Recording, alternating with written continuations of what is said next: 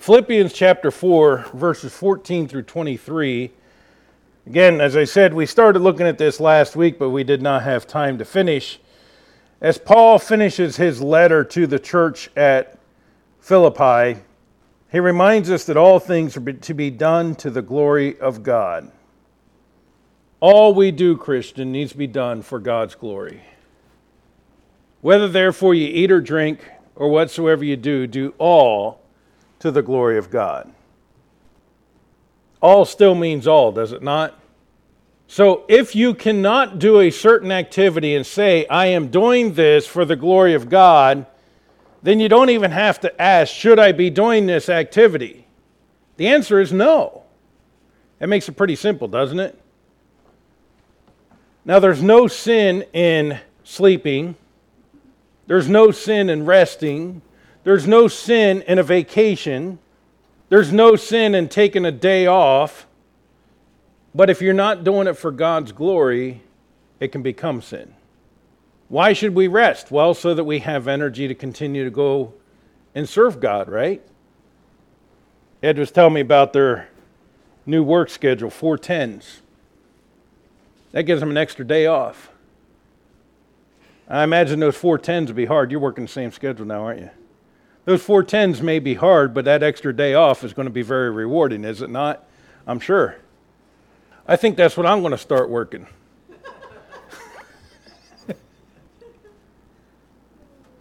Let's go ahead and read verses 14 down through the end of the chapter. Notwithstanding, ye have well done that ye did communicate with my affliction.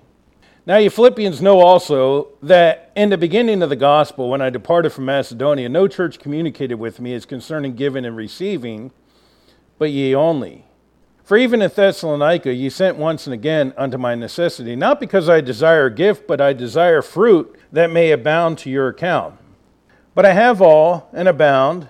I am full, having received of Epaphroditus the things which were sent from you, an odor, sweet smell, a sacrifice acceptable, well pleasing to God.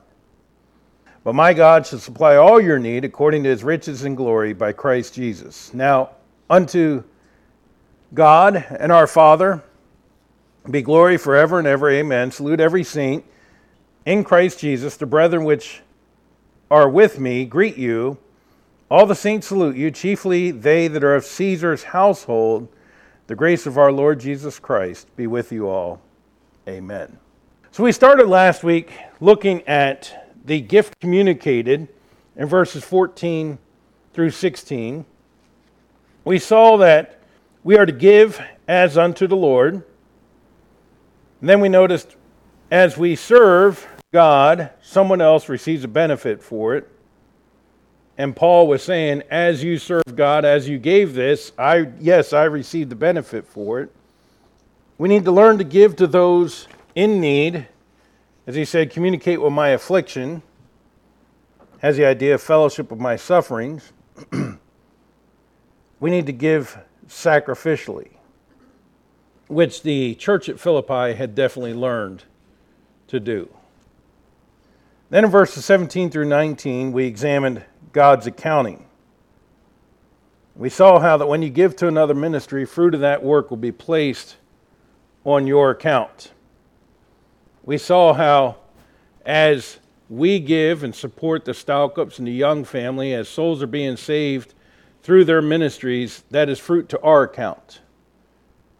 And we also notice then how God sees our gifts as a sweet smelling savor. How that as we give, we give unto the Lord, and again, the Lord is keeping account of all things. Then in verse 19, but my God shall supply all your need according to his riches in glory by Christ Jesus. God has not provide, eh, promised to provide all your wants, He's promised to provide all your needs. Having food and raiment, therewith be content. Are we happy, not happy, content with just the basic necessities of life? Or do we feel we deserve more? But he says, God shall supply all your need according to his riches and glory by Christ Jesus. You know, God is not short on supply. And we need to learn to just trust Him, turn to Him, ask Him and he will provide. So that's where we left off last week. So let's go on to verse 20. Glory to God. Now unto God and our Father be glory forever and ever. Amen. God deserves the glory for all things, does he not? He is the creator of all things. You know, I believe part of the reason why secular humanism insists on evolution is that then it removes a creator, it removes an accountability to one who created us. Because if everything just happened by random chance, then I'm not responsible to anybody. But if we believe, and I do, that God created, well, then that makes us accountable to Him, doesn't it? You know, it's interesting. There are those who, in the different science, scientific fields, through their study, have come to the conclusion there is too much organization in this world, in this universe, or whatever it is that they're studying, that it could not possibly have happened by random chance. Therefore, there must be an intelligent designer. But yet, some of those who will come to that conclusion will still not acknowledge God as the creator. They say there's some intelligent designer, but we don't know who that intelligent designer is. Now, that intelligent designer could have been some aliens that came and put us here or whatever.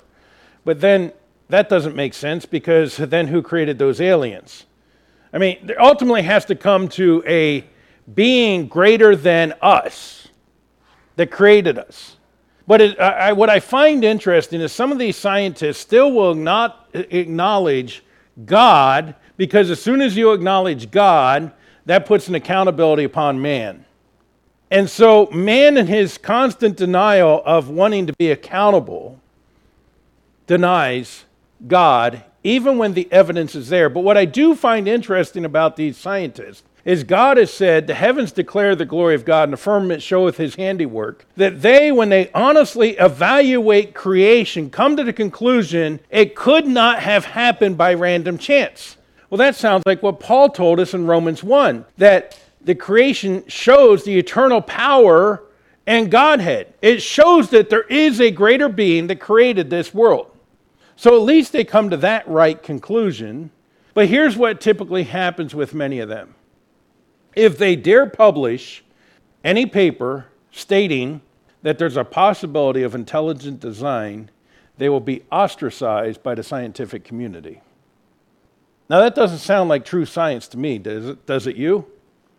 Because I thought science was to observe and come to conclusions of the observations, right? And so they observe, whether it be some uh, guy looking out at the stars, whether it be some guy looking under a microscope at microbiology, they all come to the same conclusion there's too much here to have happened by random chance, and then the scientific community boots them out.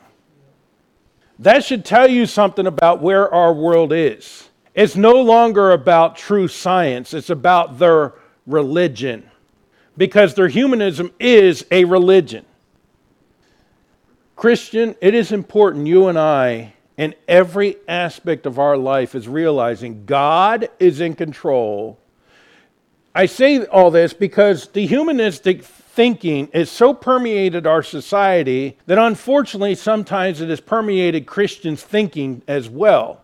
And so you and I got to get rid of all that humanistic thinking and realize God is in control. You know, I've even heard Christians use the phrase Mother Nature. No, there is no Mother Nature, there is the creation. Nature is God's creation. God is the one that's in control of it. So my point being is in all things, you and I need to recognize God deserves glory. Some today will be complaining that it's raining. But God deserves the glory that it's raining because, boy, we've certainly been dry. We need the rain, don't we? So to God be the glory. Now, it may have ruined your plans, whatever you were going to do this afternoon. But if you were a good Baptist, all you were going to do was nap anyhow.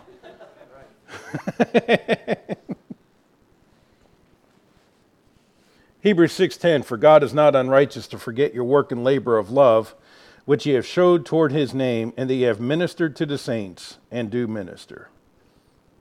God doesn't forget your labors of love, but do it for his glory. You know, it's interesting. Paul doesn't give the glory to any of the individuals at the church at Philippi.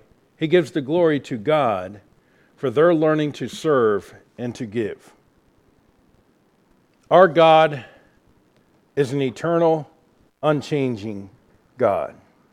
To God be glory forever and ever. Aren't you glad He's the same yesterday, today, and forever? That when we read about how God worked in the life of David and Daniel and Elijah and others, that He is still the same God today. We need to be careful, especially when we teach young people, that we don't teach the Bible stories as long ago and far away in a foreign land, but we teach it as this God that did these things for these individuals is the same God you serve today. We need to make it real and stop getting this strange disconnect between the things of God and the things of this world today. You know, there again lies a problem in which has happened and permeated much of Christianity in that Christianity has become something people do, not who they are. Being a Christian is not something I do. It's not something I can turn on and turn off. It's who I am. I am a follower of Christ. I am a disciple of Jesus Christ. He is my Savior. And so it's who I am. So then Paul ends in verses 21 through 23 with some greetings to the saints. Salute every saint in Christ Jesus. The brethren which are with me greet you. Do we greet and thank the Lord for each other? Now, I'm glad in 21st century America we greet with a handshake, not a holy kiss. Okay? Now, back in their day, they did, and there's still some countries that that's how you greet one another. But I'm glad to be here. Of course, we're in the South where it's a hug, but stick your hand out there, they'll get the point. Of course, not everybody does, they still grab you and hug you. But do we greet one another? You know, I think part of the fellowship of believers is just that fellowship time of getting together and saying, just being an encouragement to one another. I am thankful here at Freedom Baptist Church that many of the guests who've come here have said that is a friendly church. People come up and talk to me and greet me. And I appreciate that because I know many of you, like myself, are more introverted and would rather not talk to a stranger. I know, Chris, you're not. You've never met a stranger, right? You don't even know what that concept is. I get it. But some of us actually have met strangers, okay? but the point being is we go out of our way. And if you're not going out of your way to make a visitor feel welcome, you need to. Go up to them, they're not going to bite. Introduce yourself. You know, you could ask them um, where they're from, you could ask them their name, you could ask them something. But get a conversation started. And I'm not saying you have to stand there and talk to them 20 minutes okay? But at least introduce yourself. Because how do you feel when you go somewhere that you don't know anybody and nobody comes up and talks to you? It's funny, my son was reminiscing about a church we visited years ago where we were having a hard time finding a place, so we were a few minutes late. And when we walked in, the ushers were like, It's full in there. We're going to have to find you a place. Hold on. And he goes and he makes a big fuss. And so he comes to this one row and he has the people move over and then he motions us in and has us seated. And, you know, I, right from the word go, did not feel very welcome. And then, this is no lie, when we left, it was a large uh, uh, facility that they had, and they did not have signage to let you know where anything was. So we walked out this one door, walked around the buildings to go back to where our car was, and this guy comes to the door, slams the door open, and yells at us, You know, you could have come right out this door. And I'm like, You have a great day. and don't ever expect to see me again. If I find one of you treat that, a visitor like that, I promise you a visit to my office. All right? And we will have a conversation about the way you treat others. And that's not unfair because, may I say, quite frankly, how dare you treat somebody that way? When they took their time to come and visit with us here at Freedom Baptist Church, they deserve to be treated with respect and courtesy. I'm going to say thank you for the way you treated the two young ladies that sat over here last week. None in this room agree with what they're doing in their lifestyle. I felt bad. I kind of put Chief on the spot. He didn't know how to introduce the one lady, but you all treated them with respect. You talked to them. You thanked them for being here. You made them feel welcome, welcome enough that they stayed not just for lunch, but stayed quite a time afterward. Now, I'm not saying making them comfortable in their sin, and I think all of you realize that's not our goal, but we want them to understand that despite how they're living, we love them and we want to see them saved, right? Because you know what? Every one of us is a sinner saved by grace. And but by the grace of God, so go I. So I thank each of you for treating them properly. I have been in churches where I promise you that would not have been done, but they would have been looked at like, Now, do I feel that inside? Yes. But you know what? I should about all sins, should I not? So I say that to your credit. You treated them the way they deserve to be treated.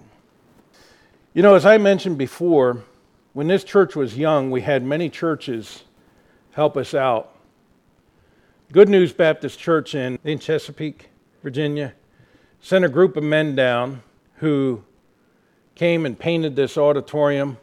And if you had seen this auditorium before, um, the walls were white and all the trim was as dark as those back doors. It wasn't bad, but I really like what we have now. And that had been that way since the place was built in the mid 80s. So it really needed a paint job.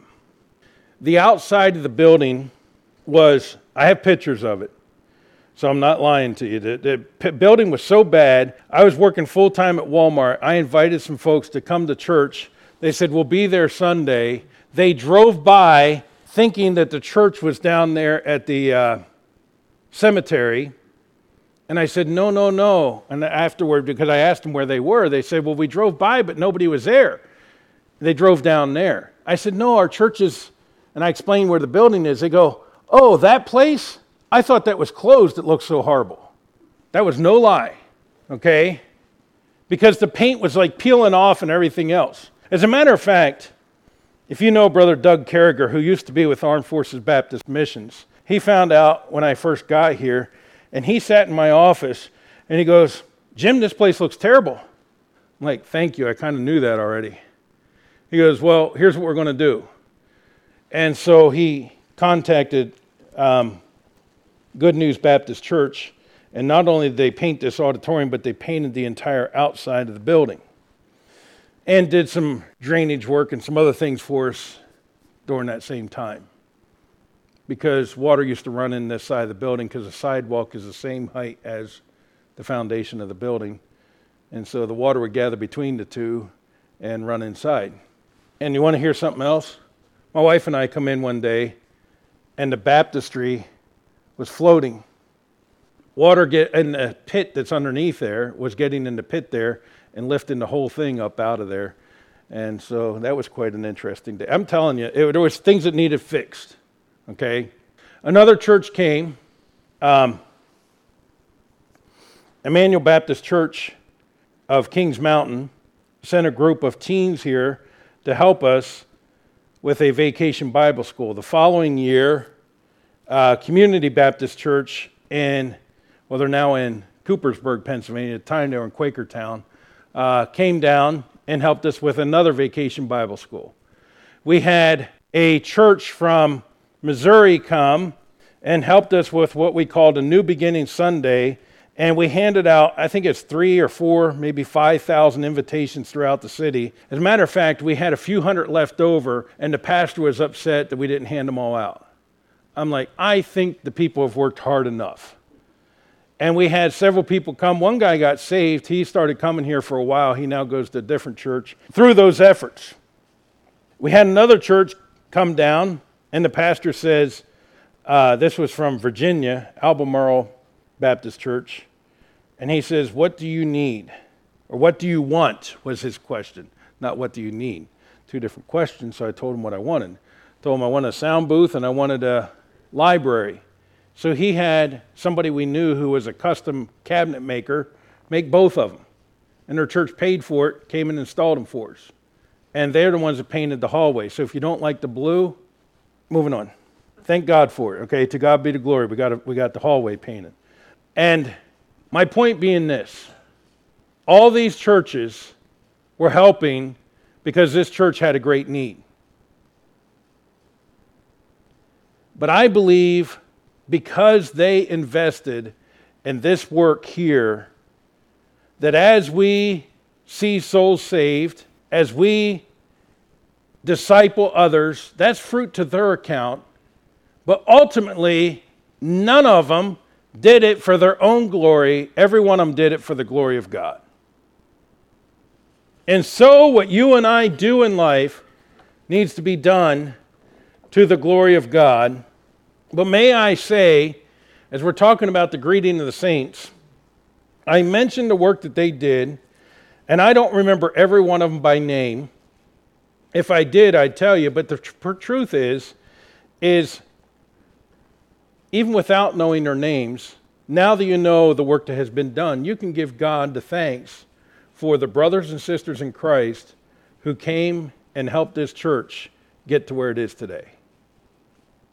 Now, someday in glory, you'll get to meet them all and be able to personally thank them. But how about even today, you just stop and say, Lord, thank you for those people who invested in helping Freedom Baptist Church. He says, All the saints salute you, chiefly that they that are of Caesar's household. Now that's pretty interesting. Where's Paul at this time? He's in prison. And Paul says, The saints salute you, chiefly of Caesar's household.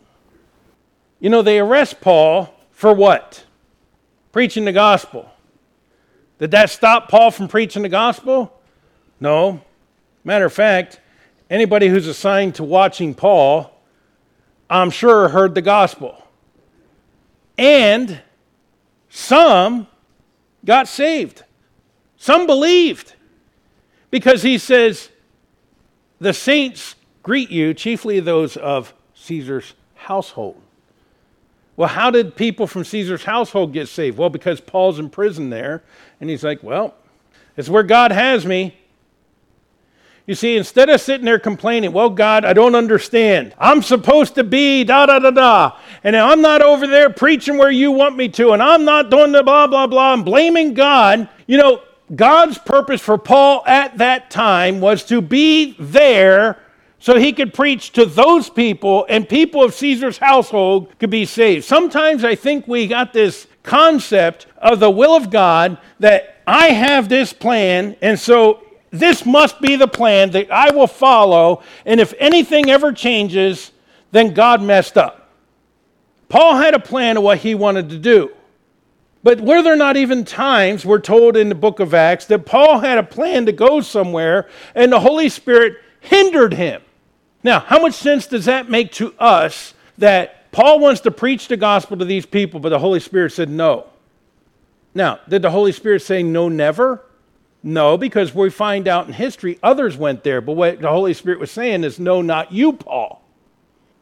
And I have found this to be true in many times in the way, especially we treat young people, of you need to know the plan of God for the rest of your life. And, you know, I've even heard if God calls you to ministry and you ever do anything else the rest of your life, you're out of the will of God. I've heard all kinds of things like that. But how much sense does that really make? You know, I'll give you for instance. Many times in college, somebody would say, I'm called to be a pastor. I'm called to be an evangelist. I'm called to be a missionary.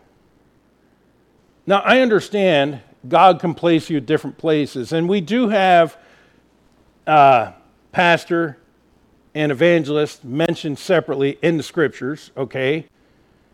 But what about a man like Russ Bell who pastored for years and now in his latter years is an evangelist? My point being is sometimes we, we have this plan that limits God to use us wherever he wants to use us. Paul realized the Holy Spirit can lead through circumstances that I may not necessarily like. Paul was shipwrecked, we find in the book of Acts, and so he preaches to the people there. They hear the gospel, they get saved. Paul is now in prison, he's preaching the gospel there. Sometimes circumstances are beyond our control. And so instead of pointing the finger at God and saying, God, I had this plan and you messed it up, no. How about realize He deserves the glory because He's the controller of the plan? And so maybe He placed you there for a divine appointment. And instead of seeing it, too often we're busy complaining that this isn't what I had planned, instead of seeing this is exactly what God had planned. Do you follow what I'm saying? And, Christian, we need to be careful that we don't try to pigeonhole God into something. I'll give you a personal illustration. When I graduated college, I was eager to get into the ministry. And I went to my pastor and I said, You know, I'm graduating next month and I don't know where I'm supposed to go. And he says, It's okay, wait on the Lord. I was like, I need to be doing something. I need to go. I need to get somewhere. He goes, Does a bomb go off in May when you graduate? And I jokingly, I got what he was saying, but I had to joke back with him. I said, In my mind, yes, sir, it does. And he laughed. He goes, Jim, you know better. I'm like, yes, I do. So we started, and I believe the leading of God. We were on deputation. We were going to start a uh, church in inner city, churches actually, several of them, in inner city Charlotte, North Carolina. You can go to any major city in America and realize many of them, we have abandoned the inner city, and most of the independent Baptist churches are on the outskirts of the city and the suburbs. And we wonder why our cities are in the shape they're in. So we started traveling. And after a year of deputation, I think we had 5% of our support we were not very good at raising funds. But I believe honestly what it was is God had other plans. It was through that that I found out that there was a situation going here. Now, understand, back in 96 to 98, Susan and I were members of this church under the former pastor. I don't want to get into all the history, and I'm not going to talk negatively about a man because unfortunate things happened, okay?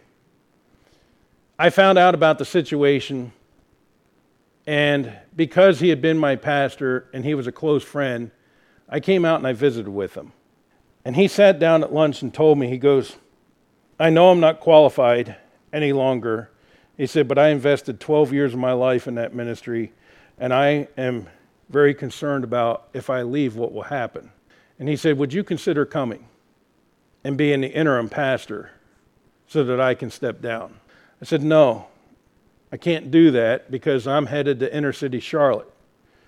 Well, we left here, and shortly thereafter, I had a trip that took us all the way out to Nebraska and then a detour up to Connecticut on the way home, visiting different churches along the way. And the whole time, this church was on my mind. And I kept fighting with God. I'm like, but we're going to inner city Charlotte to start a church. So we got back to, we were living in Shelby, North Carolina at the time. And about a week later, I approached Susan. I said, Ever since we met with Brother Rivera, I said, what was Lake Road Baptist Church at the time? I said, been on my mind. She goes, Mine too. I said, Our deputation's not going well. I said, What if God is leading us to go and enter him there at Lake Road Baptist Church? I'll be honest with you, I was nervous. And I pulled my pastor aside and I said, Pastor, I said, I'm not sure, but I want to make the right choice. I need your advice. And I told him everything I just told you. He said, Jim, I've never seen anybody work so hard trying to raise funds to go on deputation to get somewhere and not be able to raise a penny. As a matter of fact, and I'm not trying to belay this, but I really want you to understand God works and sometimes moves, and we got to give God the glory no matter what, okay? And so I'm hoping this will be help to you. Um, we had set up a breakfast.